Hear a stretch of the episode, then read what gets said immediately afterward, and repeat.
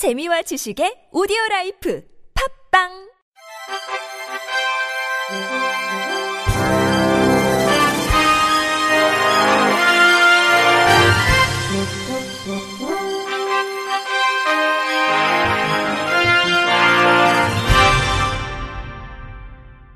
청취자 여러분 안녕하십니까? 8월 9일 목요일 KBRC 뉴스입니다.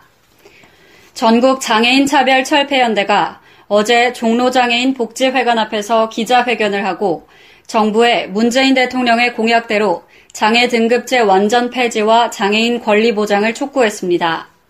이들은 정부가 지난 3월 장애 등급제 폐지 계획을 발표했지만 가장 핵심적인 소득 영역 개편은 2022년으로 미뤘다며 문 대통령의 임기 말에 과연 이것이 가능할지 의문스럽다고 주장했습니다.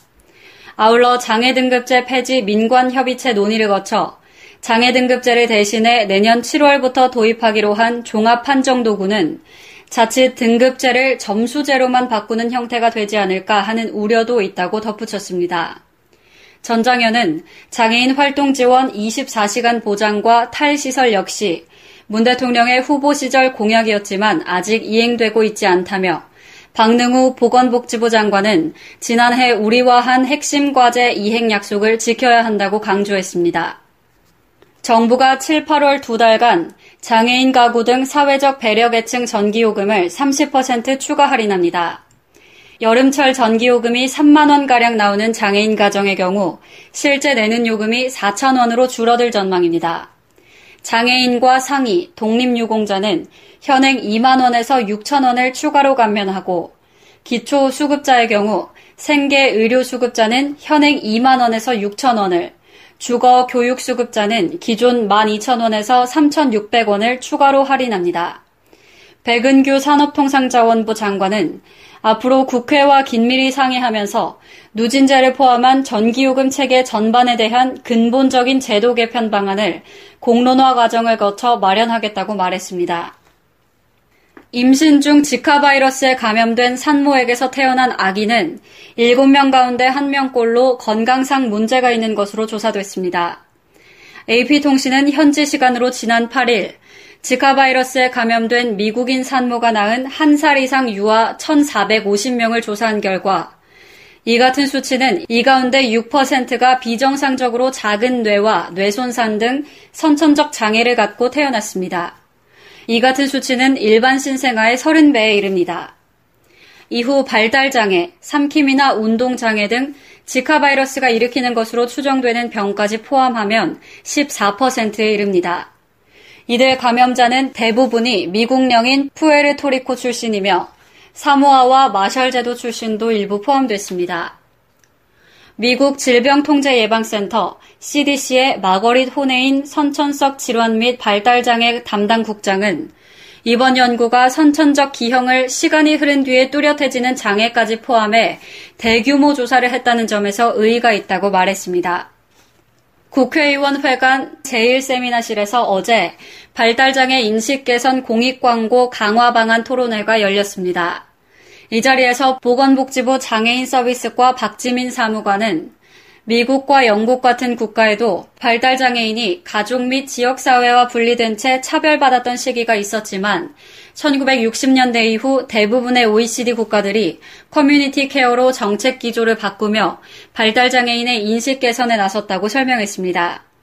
사단법인 밀알천사 남기철 대표는 복지부를 비롯한 지방자치단체에서 자체적으로 발달장애인 인식 개선과 관련한 홍보 영상 또는 유인물을 제작하지 않고 있다고 지적하며 자폐성 장애인을 비롯한 발달장애인의 실제 모습을 알리고 이해와 협조를 구하는 게 중요하기에 현실적인 내용을 담은 개별 홍보물 제작과 반복적인 홍보가 필요하다고 제언했습니다. 지정 토론자로 나선 서울시 어린이병원 정신건강의학과 서동수 전문의는 발달장애 공익 광고의 방향은 우리 사회가 장애를 분리와 보호가 아닌 함께 가야 할 동반의 대상이라는 점을 국민이 명확히 인식할 수 있는 광고여야 한다며 장애를 극복이 아닌 수용의 대상으로 인식하려는 노력과 함께 장애인의 존재 및 가치를 인정하는 정상화, 사회 통합을 강조해야 할 것이라고 피력했습니다. 문회원 서울시 발달장애인 지원센터장은 공익 광고의 경우 장애인 소비자들은 장애인 모델이 등장하는 광고를 비장애인 모델이 등장하는 광고보다 더 선호하는 것으로 나타났다는 연구 결과가 있는 만큼 발달장애 공익 광고 제작 과정에 이를 고려해야 할 것이라고 조언했습니다. 이어 광고 내용에 있어 비장애인과 거의 비슷한 생활을 하고 있는 장면을 보여줌으로써 사회의 책무성을 강조하는 광고 제작이 필요하며 이 안에서 비장애인 모델이 함께 참여하는 것은 필수 조건이라고 덧붙였습니다.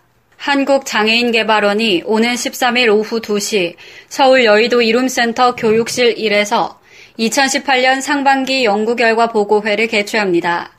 이번 보고회에서는 장애인 여가 활동 증진을 위한 국내외 여행 실태 및 개선 방안 연구, 중증장애인 직업 재활 지원 사업, 장애인 일자리 사업 연계 방안, 장애인 일자리 사업 개편 방안 영, 개편 방향 연구, 장애인 지원 서비스 품질 관리 방안 연구, 한국과 일본의 장애인 차별 금지 법제 비교 연구, 장애인의 복지 욕구 및 정책 방향, 장애인 거주시설 장애 청소년의 자립 지원 강화 방안 연구가 소개됩니다.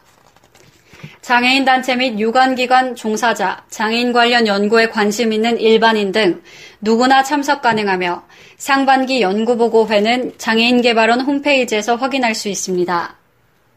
양천 장애인 종합복지관이 최근 장애 당사자와 지역 주민으로 구성된 universal 디자인단 발대식을 진행했습니다.